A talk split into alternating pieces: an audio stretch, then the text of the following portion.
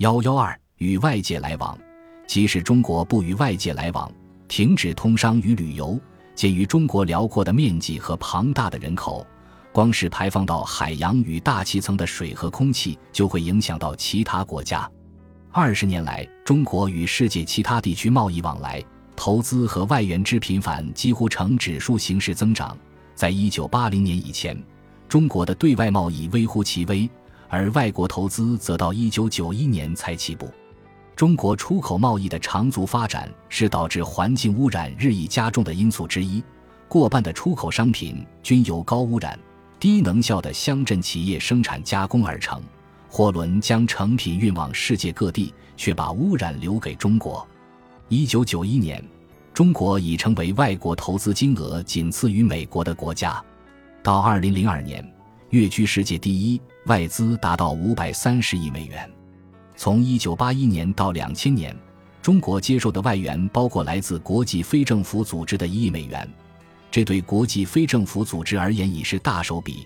但与其他外援相比则小巫见大巫，如联合国发展计划署向中国提供5亿美元，日本国际开发署提供100亿美元，还有亚洲开发银行的110亿美元和世界银行的240亿美元。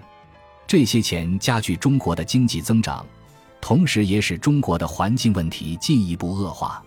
现在让我们来探讨世界其他地区对中国的影响，以及中国如何做出回应。当今这种相互作用被安上一顶时髦的帽子，即全球化。这一名词对于本书的主旨起到举足轻重的作用。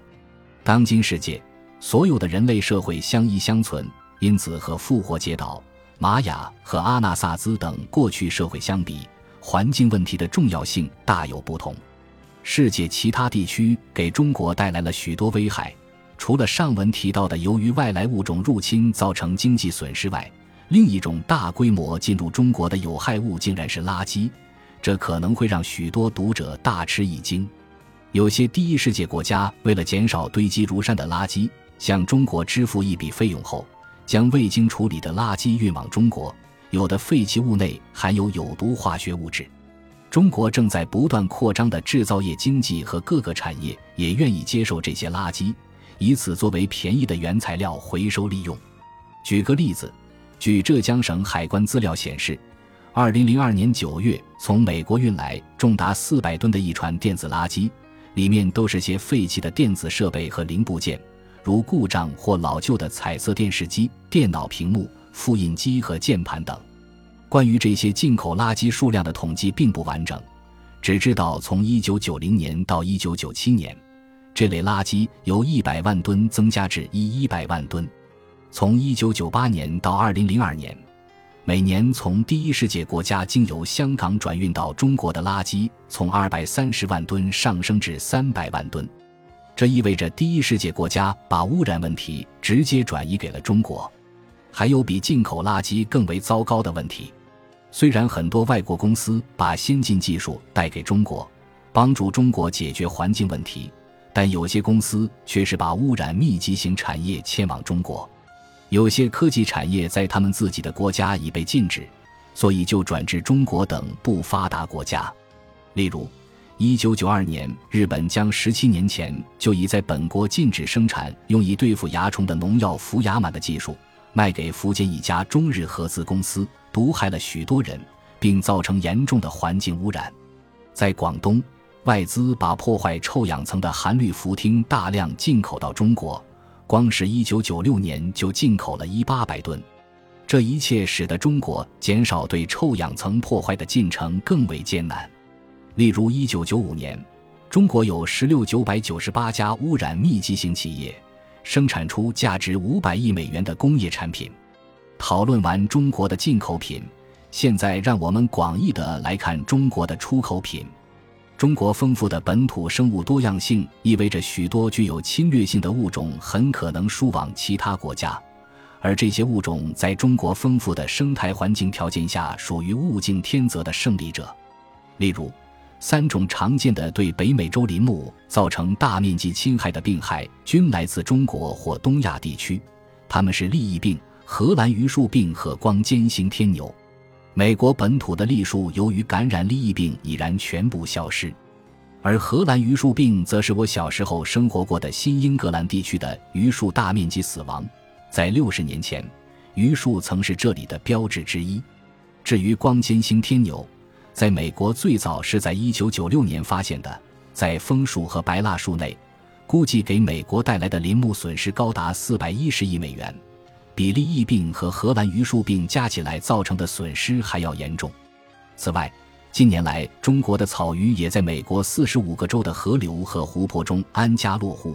与美国本土鱼类竞争，给水生植物和浮游生物带来巨大的影响。另外，中国向外移民的人数也越来越庞大，对生态和经济产生重大的冲击。在澳洲的合法移民中，中国人的数量已位居第3，而跨过太平洋前往美国的合法或非法移民也不在少数。中国的昆虫、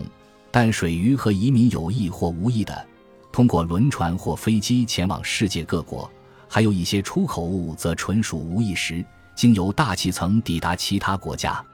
例如，第一世界国家在1995年淘汰了含氯氟烃这种会破坏臭氧层的物质，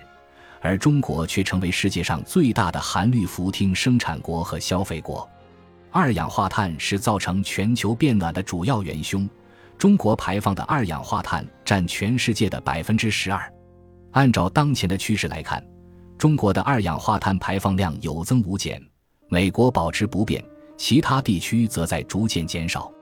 中国将成为世界上最大的二氧化碳排放国，到2050年，全球排放的二氧化碳预计约有 40% 来自中国。